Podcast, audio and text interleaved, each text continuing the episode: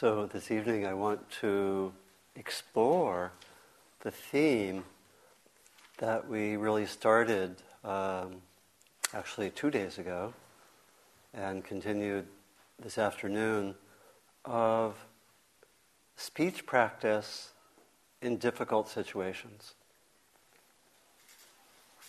Another way we might say it is speech practice when there are so called difficult people. And the difficult person may be moi.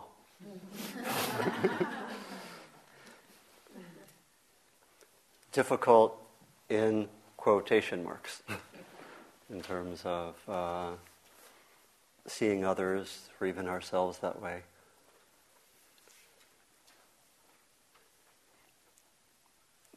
Just as in our meditation practice, our practice quickens when we become interested in our own suffering.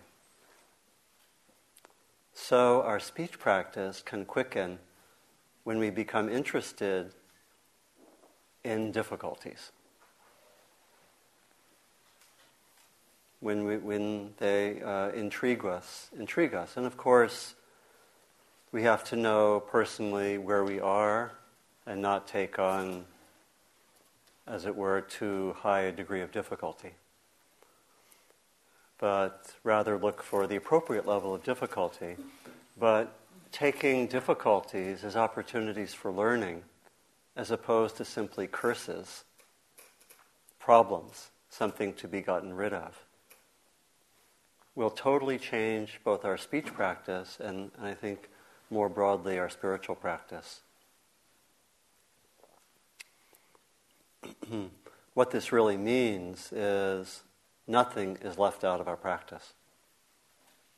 We don't just practice in when it's easy or when it's um, comfortable, but that increasingly we become interested in the challenging situations and the challenging situations involving speech and involving people that we find it difficult to be with and keep our centers.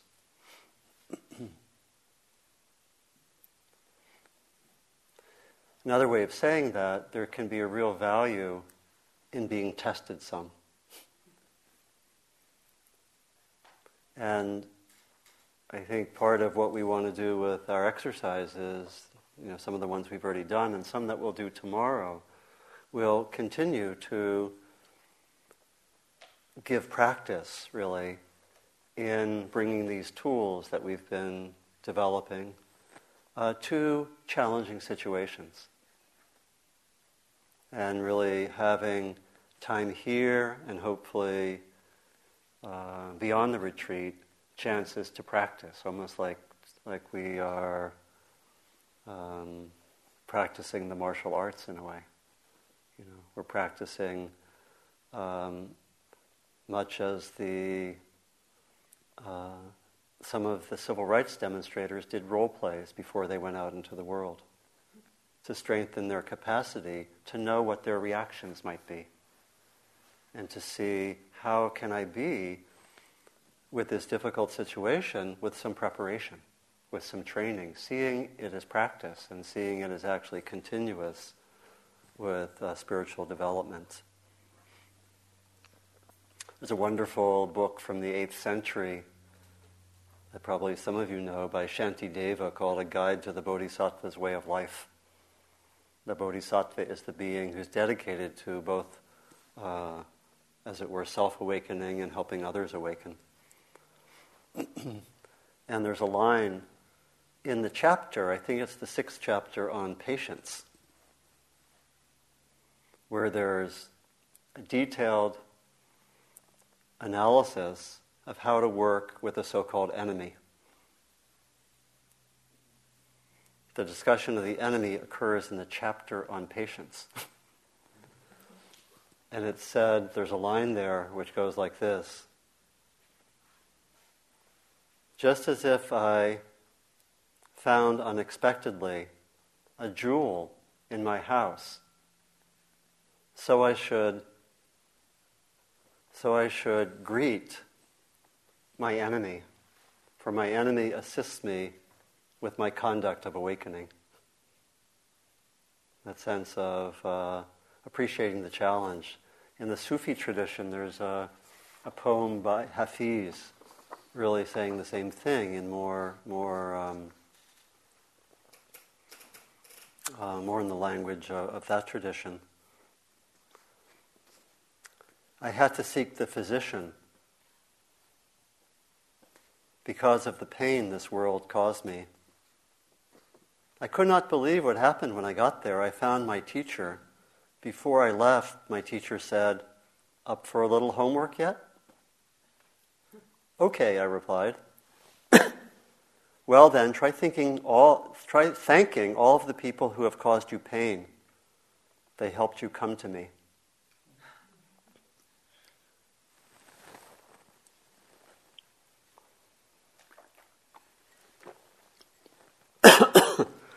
And there's um, there's a um, wonderful story, kind of an intense story, um, in the discourses of the Buddha, which I want to uh, read to you. It's in, it's in, this is the middle length discourses of the Buddha, Majjhima Nikaya. Wonderful book if you want to read and get a sense of the core of the Buddha's teachings, and they're middle length, which means like 10 or 12 pages. So you can like read one a day for 152 days. It's a big book. And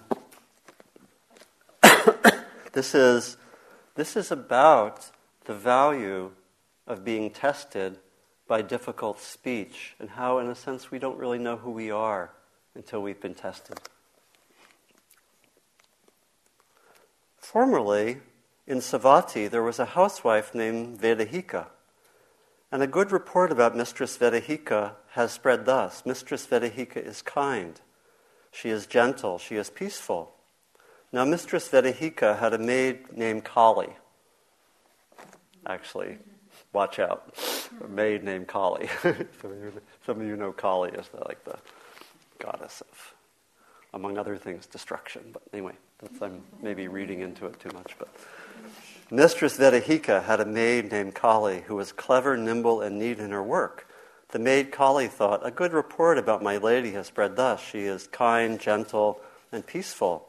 How is it now, while she does not show anger, is it nevertheless actually present in her, or is it absent? Or else is it just because my work is so neat that my lady shows no anger, though it is actually present in her? Suppose I test my lady.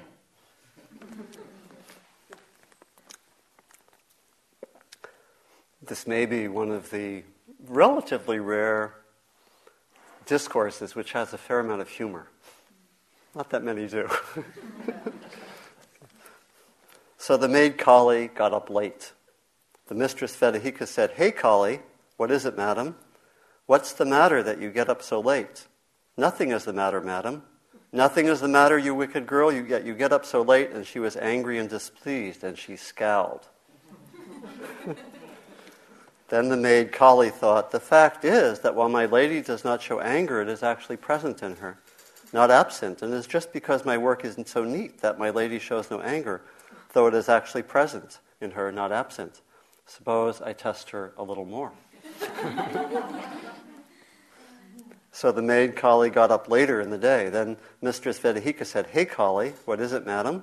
What is the matter that you get up later in the day? Nothing is the matter, madam. Nothing is the matter, you wicked girl, yet you get up later in the day. And she was angry and displeased, and she spoke words of displeasure. Then the maid Kali thought, The fact is that while my lady does not show anger, it is present in her, not absent. Suppose I test her a little more.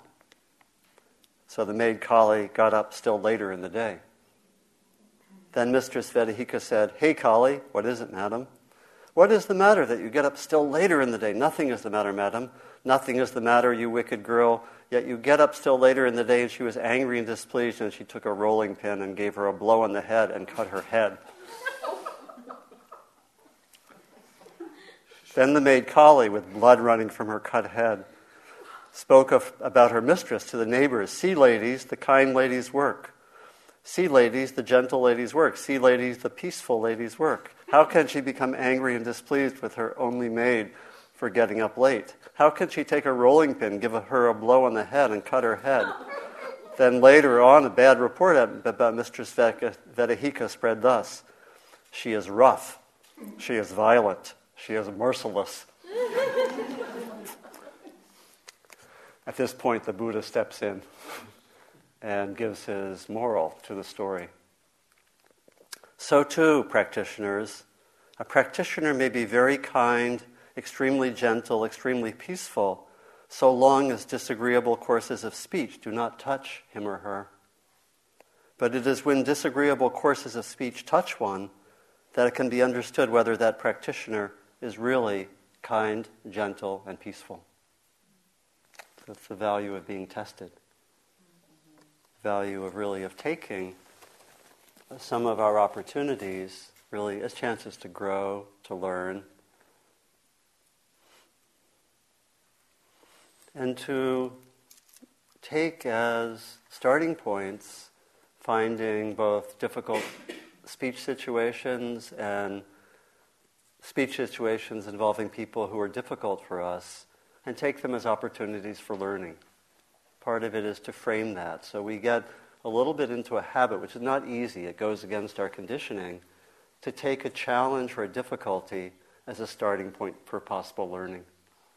It goes, it's kind of, for a lot of us, it goes against our conditioning, our survival mechanisms, right? Survival mechanisms say a difficulty, get rid of it.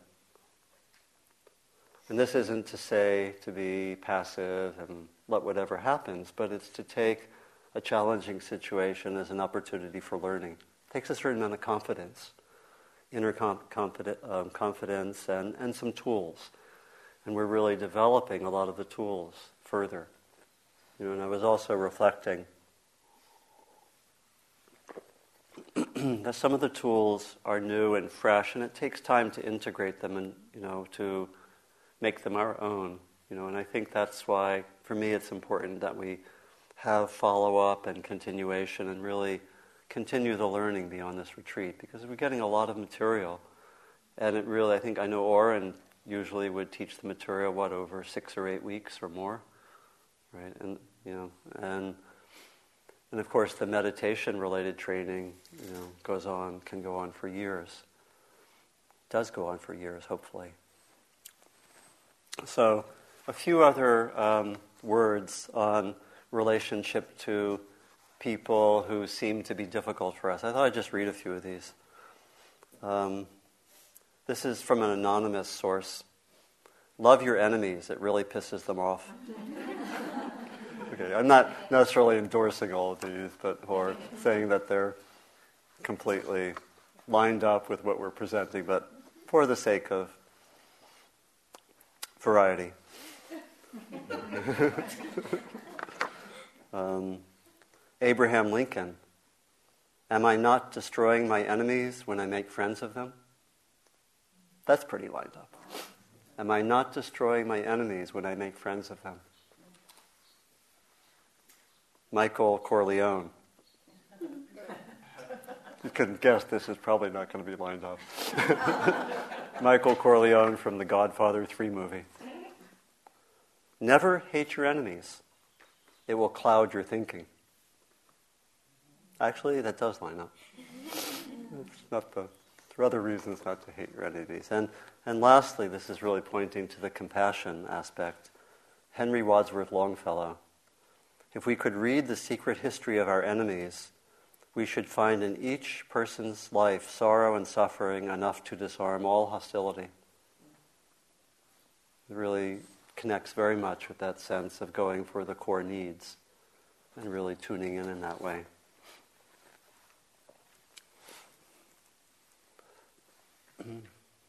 At a certain point in my own work with difficult speech situations and working with so called difficult people, a blazing insight into the totally obvious occurred.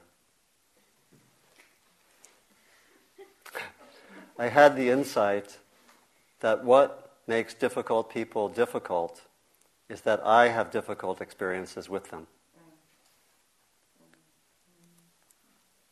And what defines difficult speech situations is that I have experiences which are difficult for me. In other words, I have what? Anger, fear, sadness, distress, difficult body sensations.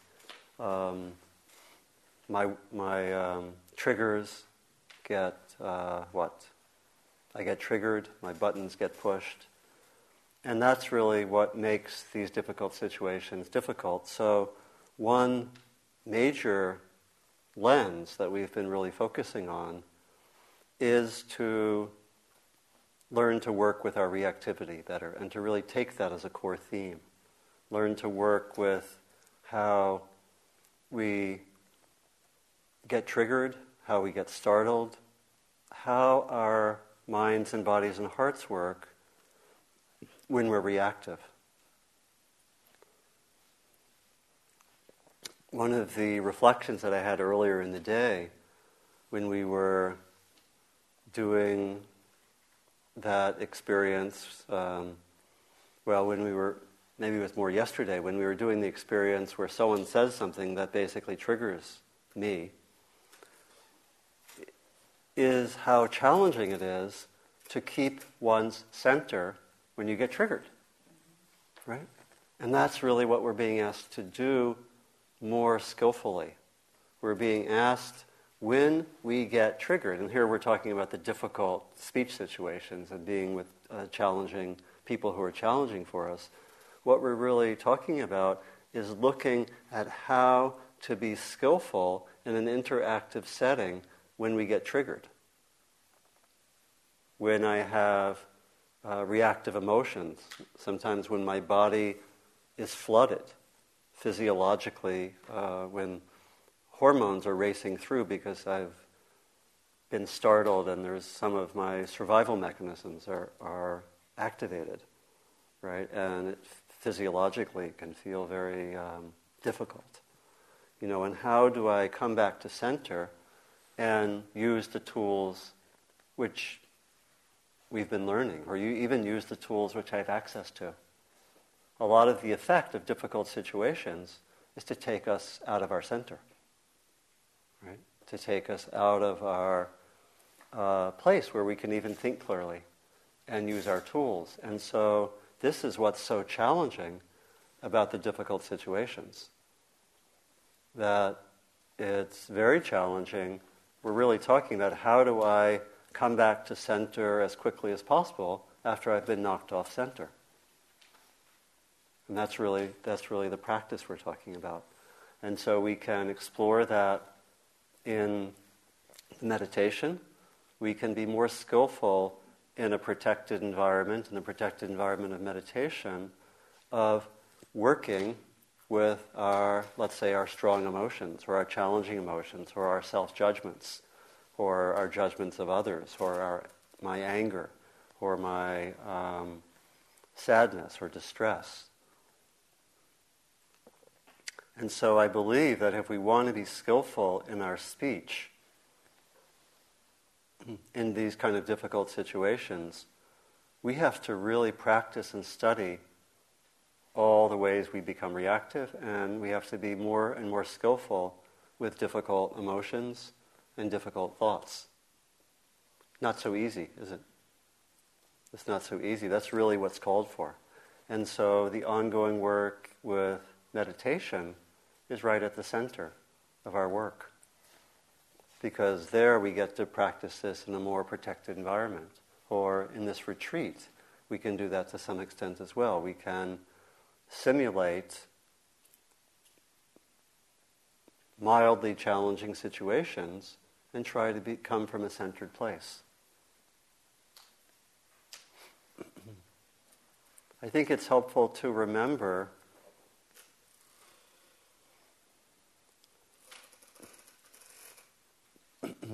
that a starting point is doing our best to come back to center.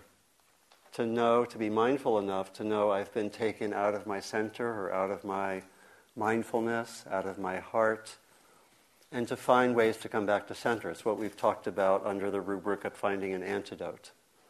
So I think we have to develop a whole repertoire of antidotes, both for meditation and for real life situations. What's going to help me come back to being present? You know, and sometimes it can be the loving kindness or what are the heart practices I can do. Sometimes it's to breathe, one of the instructions from some of our exercises. Sometimes it's to take a time out. Timeouts are really, really crucial.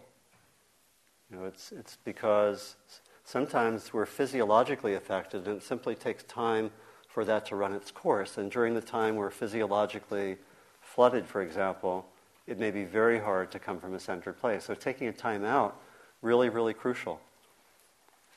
Possibly being in the midst of a difficult conversation and saying, I'm really feeling like, you know, whatever is appropriate given the context. I might say something like, I feel um, like I'm not going to say something wise right now, or I'm not going to be skillful.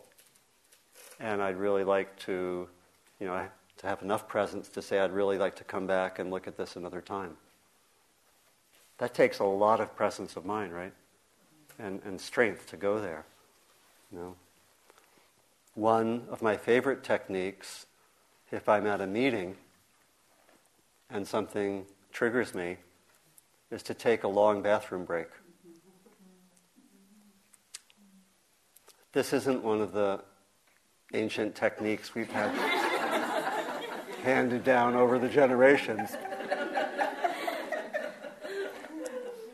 But it's very, very socially awkward for people to say you took a really long bathroom break.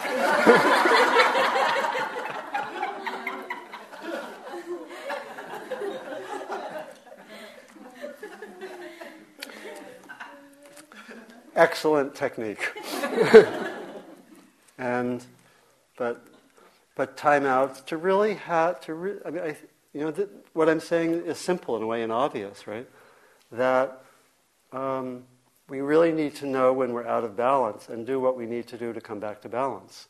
So, and it can be very helpful to to say to someone, "I really want to continue this, and there's some issues here, but can we do this would you be willing to talk about it tomorrow or, or in three hours or next week or whatever? And that's really crucial. and that, that really starts filling out some of what we mean by good timing or appropriateness. When is it appropriate to speak? I think it's not so appropriate to speak in a difficult situation when I'm off center, when I'm not centered. And so we can, um, we can work with that uh, sense of coming back to center. For some of us, it might be to uh, connect with something which is really nourishing. Could be to talk with a friend or to be in nature, to be somewhere where, which helps us come back to center. You know, and this is all this is true in meditation, just just as in the flow of daily life. And then we can, using the meditative tools, using the NVC tools, we can continue to practice with difficult emotions and thoughts and get better at them. And some of them we can have a really focused practice with. For some of us, I know the theme has come up a lot here about judgment, feeling judged and uh, judging oneself. You know, and sometimes we have to do really focused work on a particular pattern. You know, and sometimes we can work psychologically, Sometimes we can work meditatively, sometimes both. but I think it's important to see that a lot of our core ways that we get triggered may be linked to old wounds or to old patterns that needs that we need some help in order to unravel them, in order to I don't know if that's the right word to understand them to go more deeply. And so, part of what we're doing when we work with the difficult situations is we're opening ourselves to some places where we might be um, have very old patterns. They might be patterns of um, You know, there might be certain triggers that trigger my sense of inadequacy or my sense of what? Um, being flawed. Some of my, what we might call my negative limiting beliefs. We all have them. One of the beautiful things I think about doing this work together and doing meditation, and particularly when we share intimately, is we actually see we're all pretty much alike.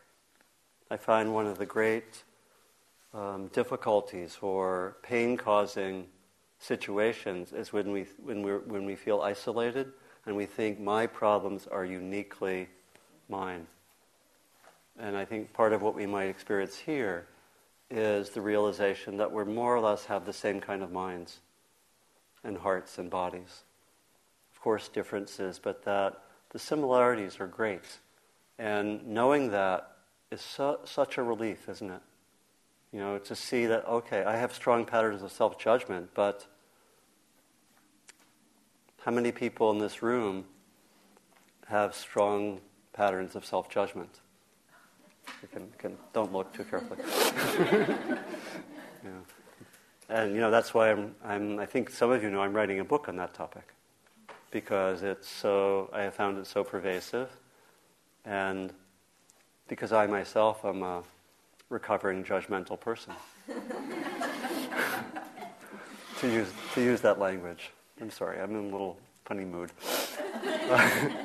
so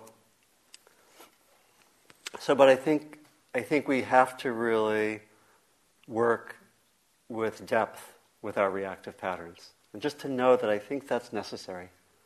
You know, because the tools are great, but if I'm off center, I probably will forget to use them. And if I use them, I may use them unskillfully. And so, how do I, how do I work with my patterns, come back to center as best I can?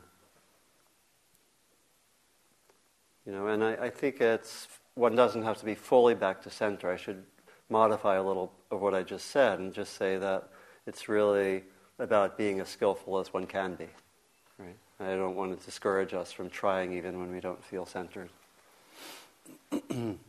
but we could feel when we did some of the exercises, when someone says something that's, that you've just told, told uh, written on your card, a statement that you know triggers you, and even though you know it's coming, do you remember like my report? I could feel my physiology changing. You know, like it was, um, it's like being startled and jabbed when those happen. And, and just to know that that takes um, it takes a fair amount of practice, like, like being a martial artist, to, to practice in that way.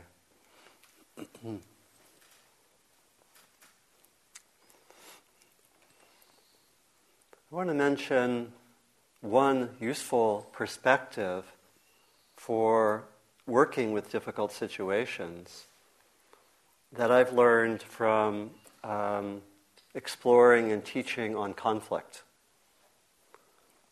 I've, I've, over the last few years, I've been doing a lot of uh, trainings with my colleague uh, Lawrence Ellis, um, several day trainings on spiritual approaches to conflict. And it's been very, um, it's been very rich work. And I want to share one essence of that work, which relates to difficult situations and relates very directly to the NVC work. So at this point, I will ask Oren to unveil my aid, my visual aid.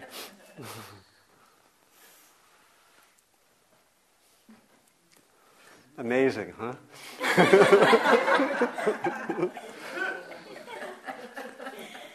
so, this is a model of the structure of conflict. Let me explain. One of the difficulties that occurs with our typical way of being with conflict is that we go into dualism. We go typically into a dualistic structure in which often the structure is I'm right and you're wrong. If I blame myself a lot, it might be the opposite. It might be I'm wrong, you're right. But there's typically conflicts or differences so often get framed dualistically into a situation where the main option seems to be that one side wins or the other side wins. And that's symbolized here by the two ends of the two axes, A and B. So, on this particular model, going to the point A symbolizes that A wins, going to the point B symbolizes that B wins.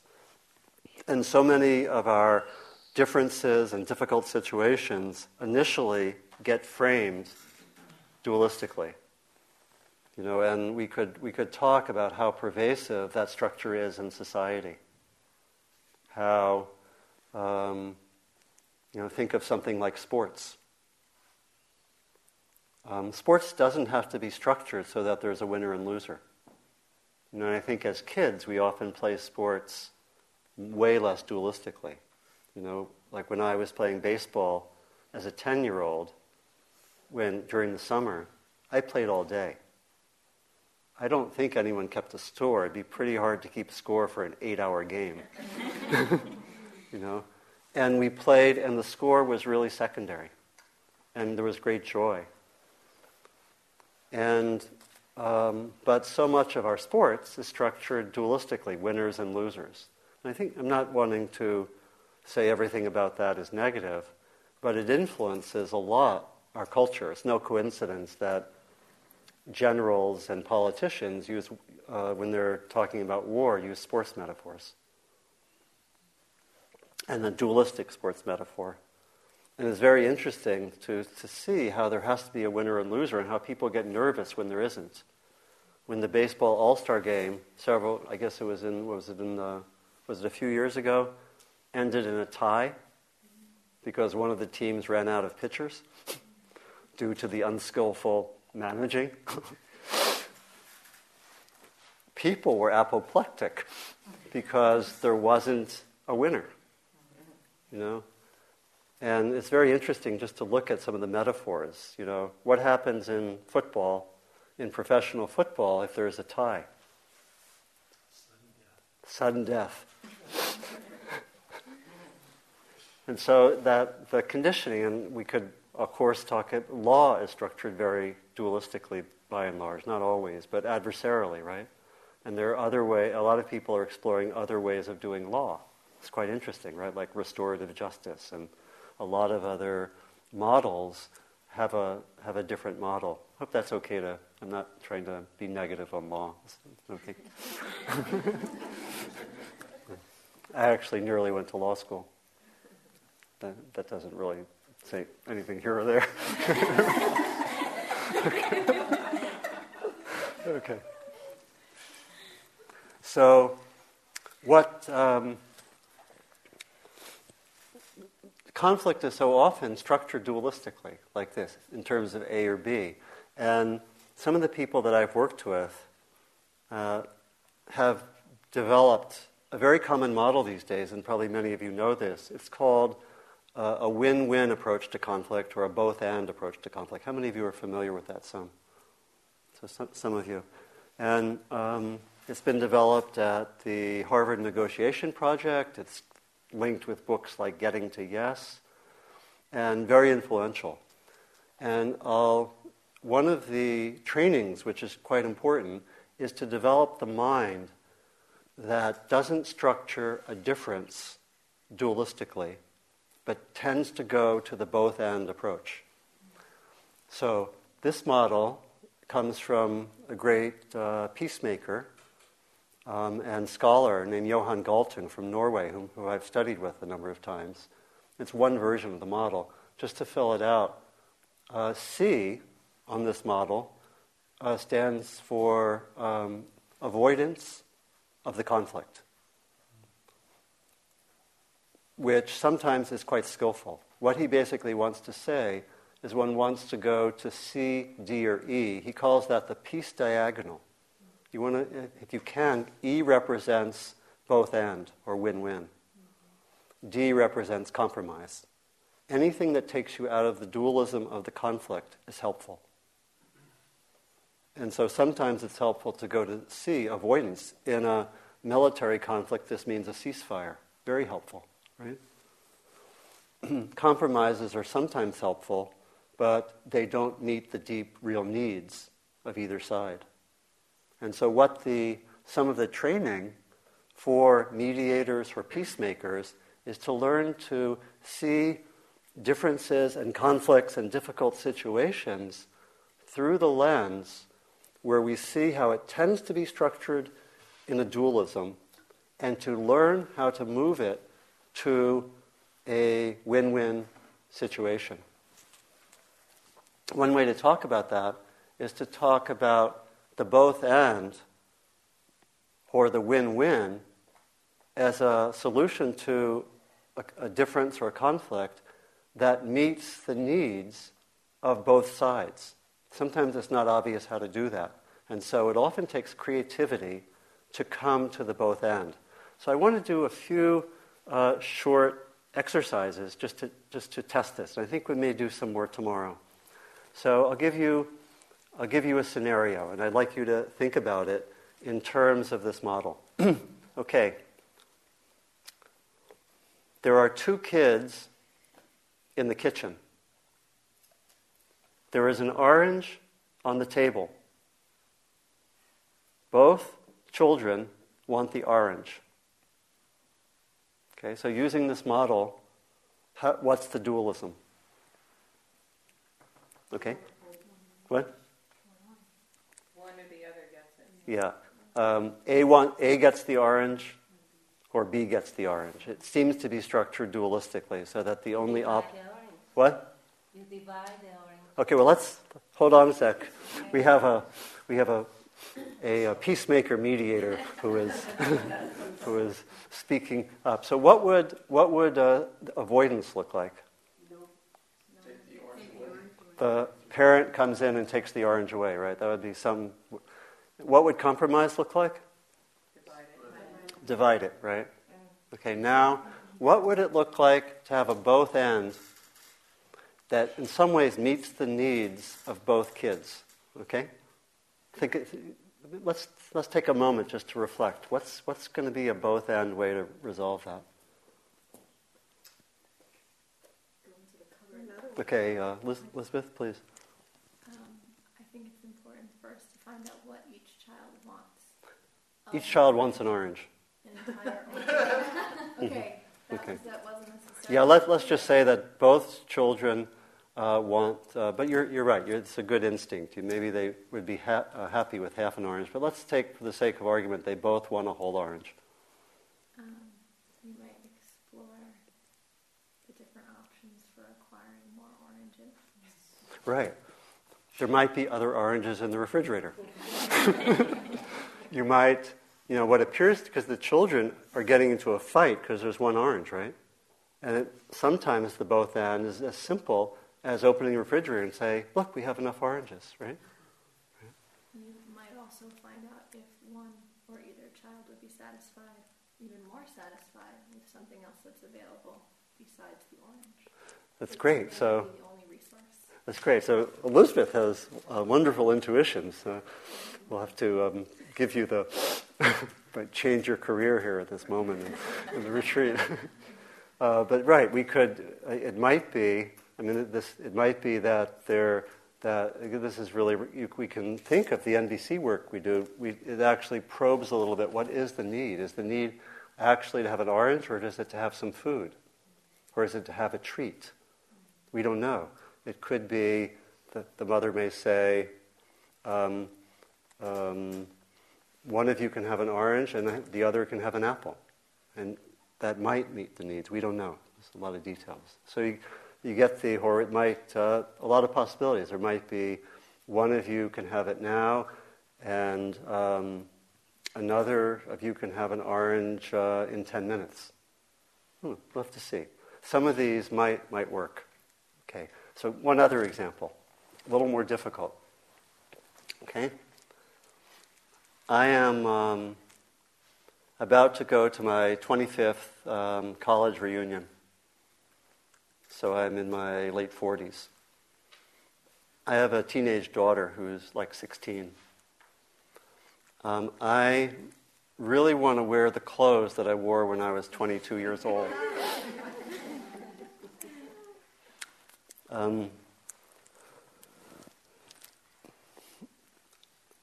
completely objectively speaking, they don't look good.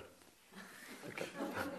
I'm joking a little bit, but they're, they're, let's say, from the point of view of a strict observation, some parts of my belly are hanging out quite substantially.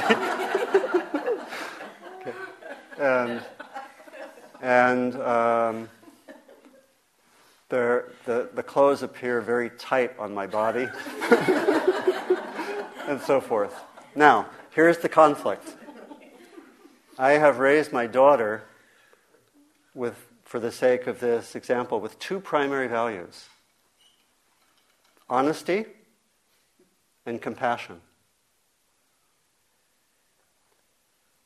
And if this was a dualistic conflict, what would it look like? It would be like, because we can say honesty is A and compassion is B. So the dualistic conflict might appear as what would it appear like if I'm, as it were, honesty wins, I'm only honest but not compassion? What would that look like? What would my daughter say to me?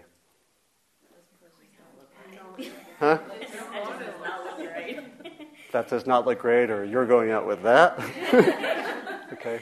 And what would it what would it be like? We're, we're, let's use compassion here for the with the idea of um, um, what we were talking about a little earlier is a little bit unbalanced compassion, wanting to be compassionate, kind of having language, but not being truly. What would that look like? Huh? You look great. Like you look great. Kind of. Huh? You look good in everything. You, you look good in everything. Okay. okay. And what would avoidance look like? what? She leaves the room, or do you have the keys to the car? or something like that. What would compromise look like? She chooses your shirt, and you can choose your pants. yeah, very good. And what would a both and look like? What about sh- shopping together? Yeah. The suggestion of the daughters. Yeah. Maybe we can shop for something you feel comfortable in. That really conveys the honest appraisal along with really caring. Really caring. So that's getting in the direction. So, what's, um, yeah, one, maybe one more example, okay? This is real life example. Between 1941 and 1995, Peru and Ecuador fought uh, four wars about land in the Andes that was between the countries and that had no natural resources and no population. Quite a few thousand people were killed. In the late 1990s, some of the young military officers in both countries thought that this was really a crazy situation and they wanted to resolve it. And they brought in uh, Johan Galtung to work with them. What would a both and way of meeting uh, both sides' needs. You know, and sometimes we need to see what the needs are, but let's assume that the needs are for not fighting and for um, mm, what having a having a just, fair solution to the to the issue. What would a both and type, what would be a possible solution?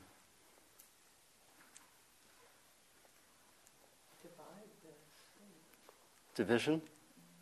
Compromise. Might be a good idea, but it's compromise.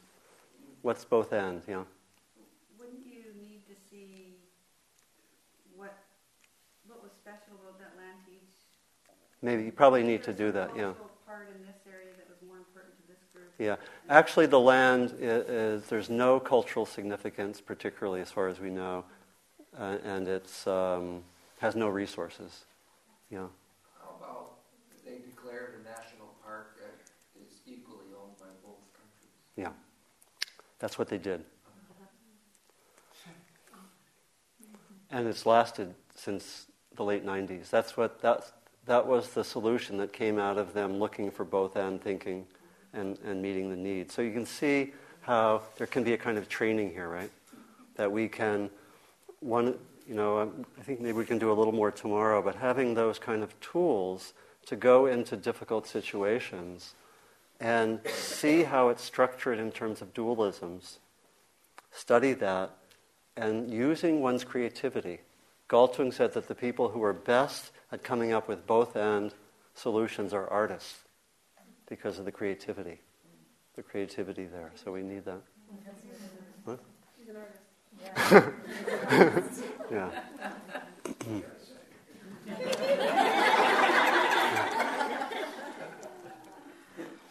so we so we can work with the difficult situations first by taking them as opportunities for learning, really being open to exploring them. We can work with our reactivity and know that to work with challenging situations, we need to have sustained work with what triggers us and, and know that that's long term work.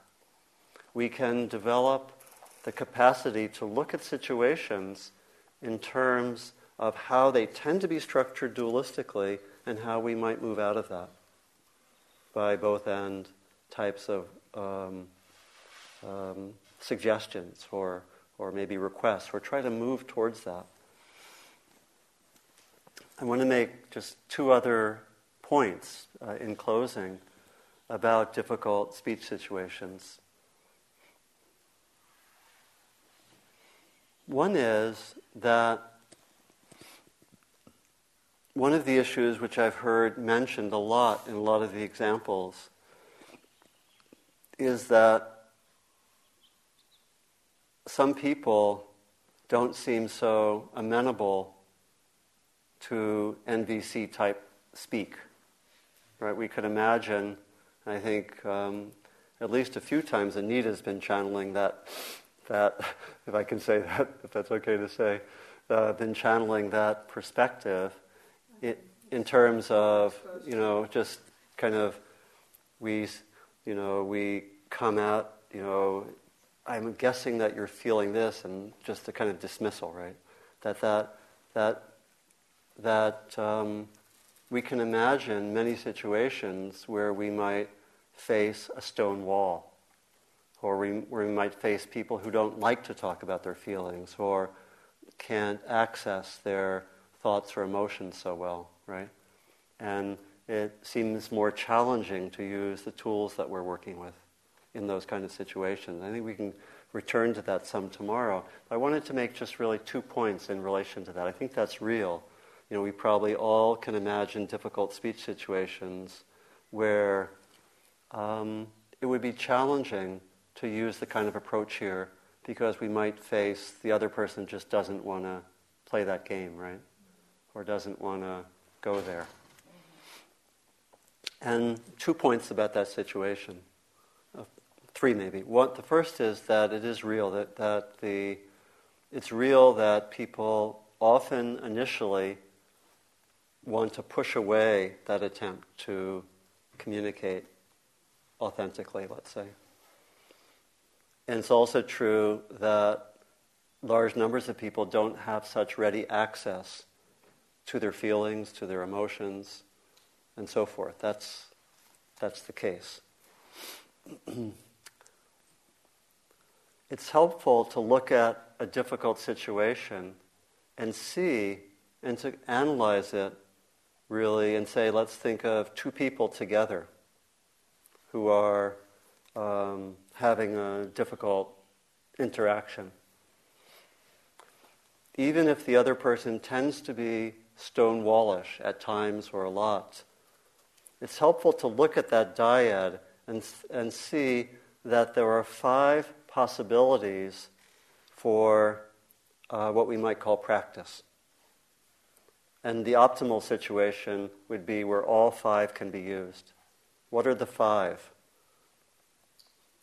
First, I can be doing my own practice with what comes up internally.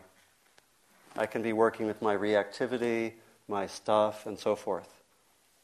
Secondly, the other person can be doing that. Remember, the optimal situation is, which, is in when all five of these are going to be operative. I can also, secondly, be as skillful as possible with my speech and interactive approach. No matter what the other person is doing, I can always be as skillful as possible. Similarly, the other person can be as skillful as possible. And then the fifth kind of practice is that we work cooperatively around, maybe around uh, both the inner practice and the interactive practice. And so the best case scenario is maybe I'm members of a spiritual community, or member, maybe I'm uh, uh, working with someone from this retreat, and we have some challenging situations, and we use all five of those forms of practice together. That's best case scenario. Mm-hmm. If I'm a practitioner, even in the worst case scenario, where the other person is not particularly interested in his or her personal practice and not interested in speech practice and not interested in being cooperative, I still have two forms of practice that I can be doing. No matter, so that's the worst case scenario. I still can be practicing. So, in other words, practice is possible no matter what the other is doing in every situation. And in fact, um, when one gets more skillful at this, there are ways, even if the other person seems like a stone wall, of touching the deeper needs of the person or touching the heart of the person. I was giving the example of Martin Luther King, or, or maybe uh, Oren was talking about Nelson Mandela. That, those situations can be interpreted as the power of a very, uh, I would say, loving and courageous person to open hearts that didn't have any intention of being opened. Right? And that, that when we are, I think, really grounded and well developed and powerful using these tools, that's a potential. And I think we have to watch for being discouraged by the others appearing to be a stone wall essentially because that's, you know, in the language of NVC, that's a strategy of the person to meet a need, being a stone wall. From the perspective of the Buddha, the Buddha's teachings, we could say every person has Buddha nature. Or in Christian language, every person is made in the image of God. And difficult situations challenge that understanding, don't they? You know, they, they challenge it tremendously. but that's really, that's really a direction. As we get stronger in that, we sometimes can tune in to the Buddha nature of the so called difficult person. And I want to end just with a, a reading wonderful story that brings out this point of how to be with a very difficult situation.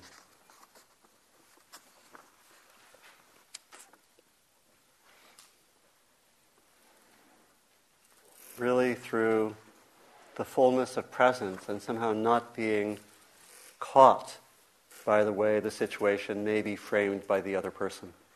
So here's the story. It's a true story. The train clanked and rattled through the suburbs of Tokyo. On a drowsy spring afternoon, our car was comparatively empty, a few housewives with their kids, some old folks going shopping. I gazed absently at the drab houses and dusty hedgerows. This is written by an American named Terry Dobson, who was studying um, Aikido, a spiritually grounded martial art in uh, Tokyo for many years with the founder of Aikido. At one station, the doors opened, and suddenly the afternoon quiet was shattered by a man bellowing violent, incomprehensible curses. The man staggered into our car. He wore laborer's clothing and he was big, drunk, and dirty. Screaming, he swung at a woman holding a baby. The blow sent her spinning into the laps of an elderly couple. It was a miracle that the baby was unharmed. Terrified, the couple jumped up and scrambled towards the other end of the car. The laborer aimed a kick at the retreating back of the old woman, but missed as she settled, as she scuttled to safety.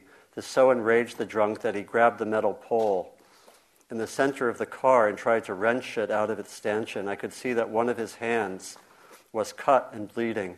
The train lurched ahead, the passengers frozen with fear. I stood up. I was young then, some 20 years ago, and in pretty good shape. I'd been putting in a solid eight hours of Aikido training nearly every day for the past three years. I liked to throw and grapple. I thought I was tough.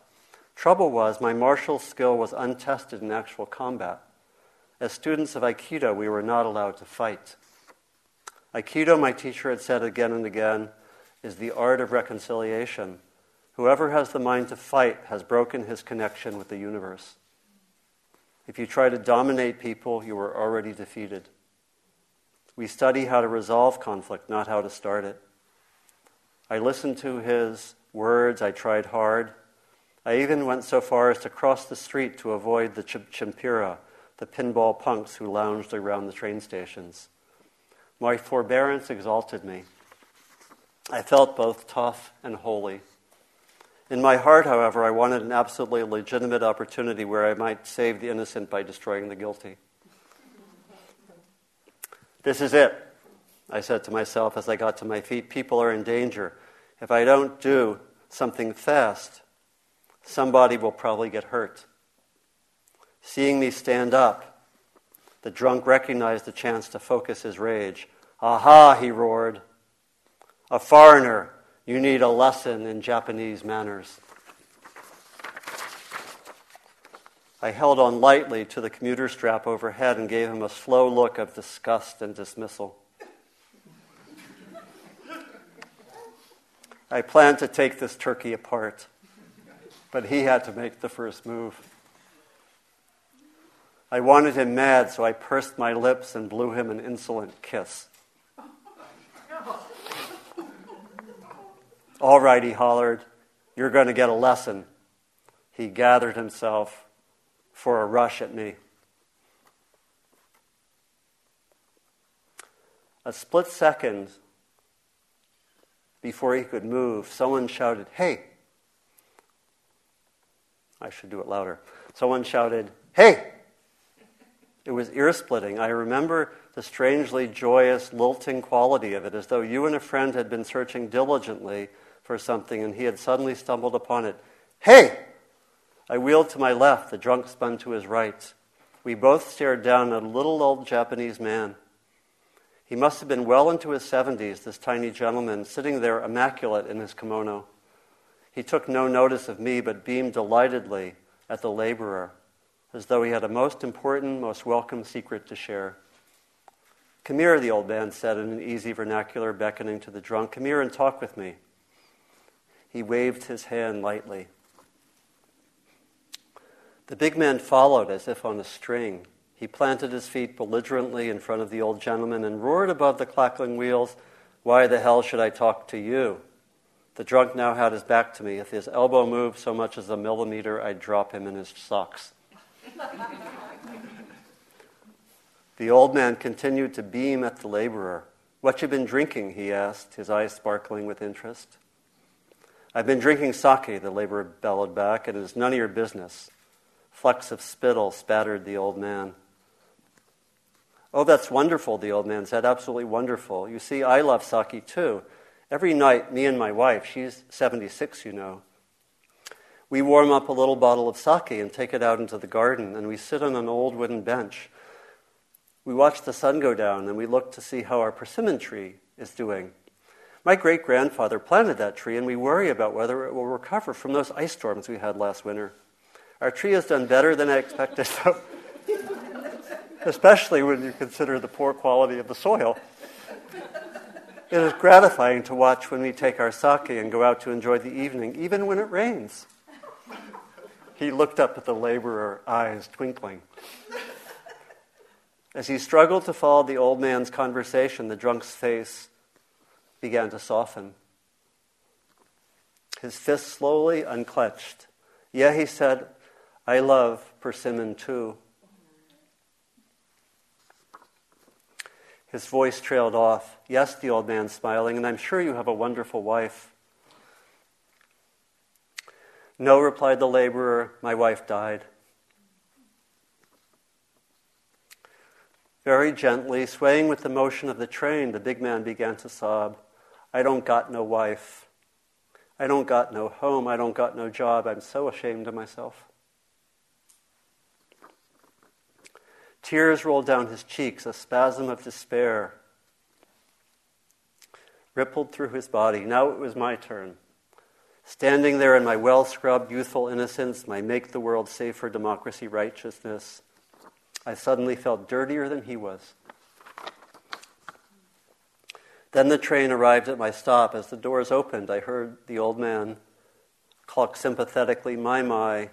He said, That is a difficult predicament. Indeed, sit down here and, and tell me about it. I turned my head for um, one last look. The laborer was sprawled on the seat, his head in the old man's lap. The old man was softly stroking the filthy, matted hair. As the train pulled away, I sat down on a bench. What I had wanted to do with muscle had been accomplished with kind words. I had seen Aikido tried in combat, and the essence of it was love. I would have to practice the art with an entirely different spirit. It would be a long time before I could speak about the resolution of conflict. Just sit for a few minutes.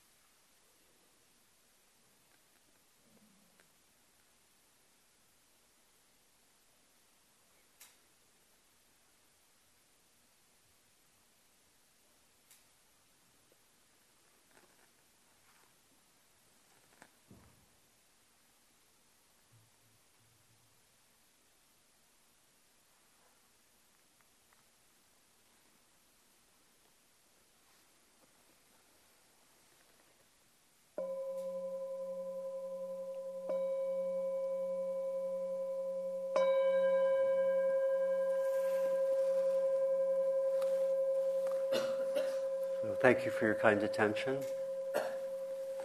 We have a little more than 15 minutes uh, for walking meditation and in